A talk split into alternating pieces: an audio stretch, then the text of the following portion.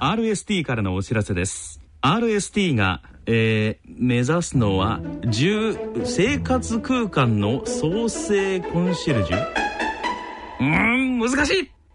詳しくは3文字。RST で検索。へ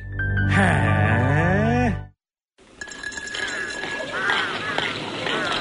静岡町角電気屋さんのコーナーです。聞き手は静岡在住の歌人田中昭義さんです。ご機嫌いかがでしょうか？田中昭義です。静岡町角電気屋さん。このコーナーでは静岡県内各地で商店街などの地域活動を担っておられる電気店の店主の方などへのインタビューを通して静岡各地の様子電化製品をめぐるエピソードなど静岡県在住の私田中昭義が伺ってまいります。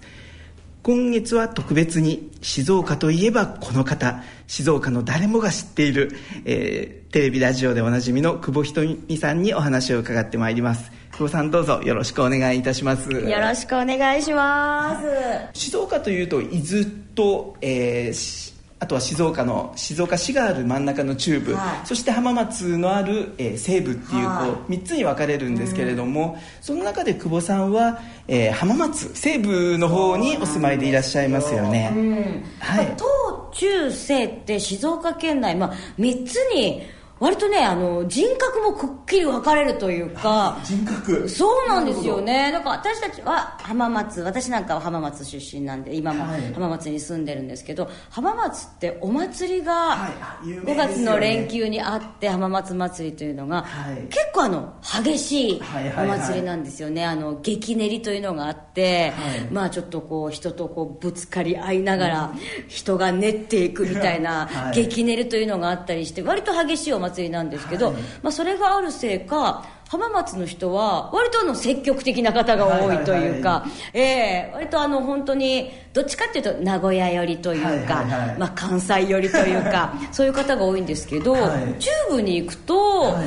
本当にあの穏やかで静岡市あたり、ね、そうなんですよ。本当、はい、あのー、まあ言ってもちょっとこう穏やかで割と本当にあのー、静かな方が多いですよね、はい、おとなしい方が多いというかね、はい、そして東部の伊豆の方に行くとどうなんですか？富士山もある、そうですね、ね、東部の方に行くと、はい、皆さん結構静岡県民じゃないぐらいの気持ちがあるみたいで 割と東部だと関東に近いのでもう気持ちは関東に行ってるみたいなところがあって、はい、あの静岡県民っていう自覚が薄いのが東部だ、じゃないかなと思いますね、はい。うん、確かにもう久保さんはですね、えっと、月曜日から金曜日までの番組でを20年近くやってらっしゃるんでもうほとんど、えっと、静岡の東部から西部まで行ってない街はないんじゃないかと思うぐらい、もうくまなくいろんなお店も回ってらっしゃいますよね。もう本当にいろんなとこ行きました、行ってないとこほぼないですね。なるほどなるほど。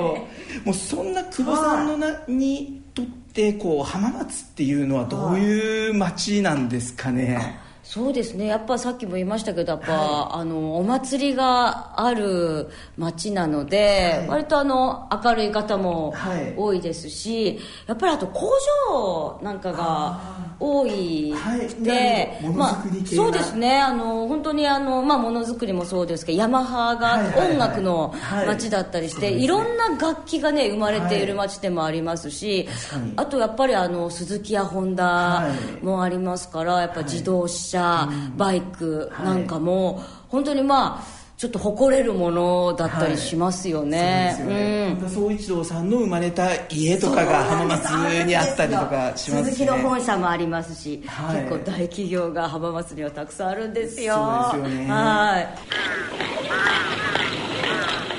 静岡街角電気屋さんのコーナーでした。聞き手は静岡在住の歌人田中昭義さんでした。